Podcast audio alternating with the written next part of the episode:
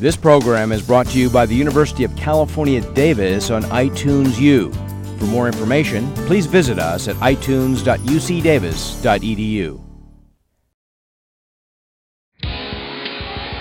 From the University of California at Davis, this is Newswatch.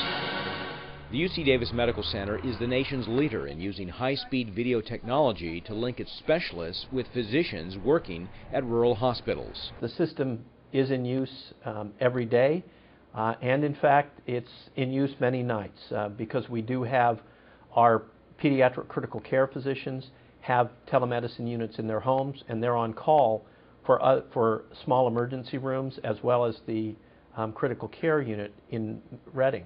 Lindsay, a 14 year old, came to the emergency room in Redding in critical condition with an undiagnosed illness.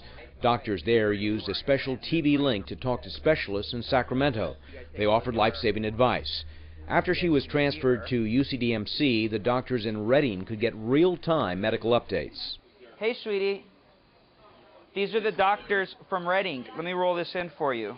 Lindsay's father said this kind of video technology came at the right time. It's a great tool, you know, as long as uh, you know it's, it's used at the appropriate times and with the proper follow-up, it's it's it's going to be a magnificent tool.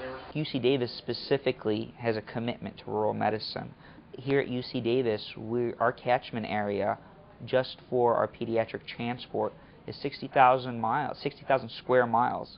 So that's a lot of land to cover, a lot of area that, that doesn't have quick access to specialist care. UC Davis now serves 110 clinics and hospitals in California. Reporting from Sacramento, I'm Paul Fotenauer. For more information, please log on to broadcast.ucdavis.edu.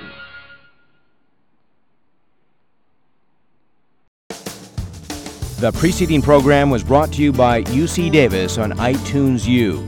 Please visit us at itunes.ucdavis.edu.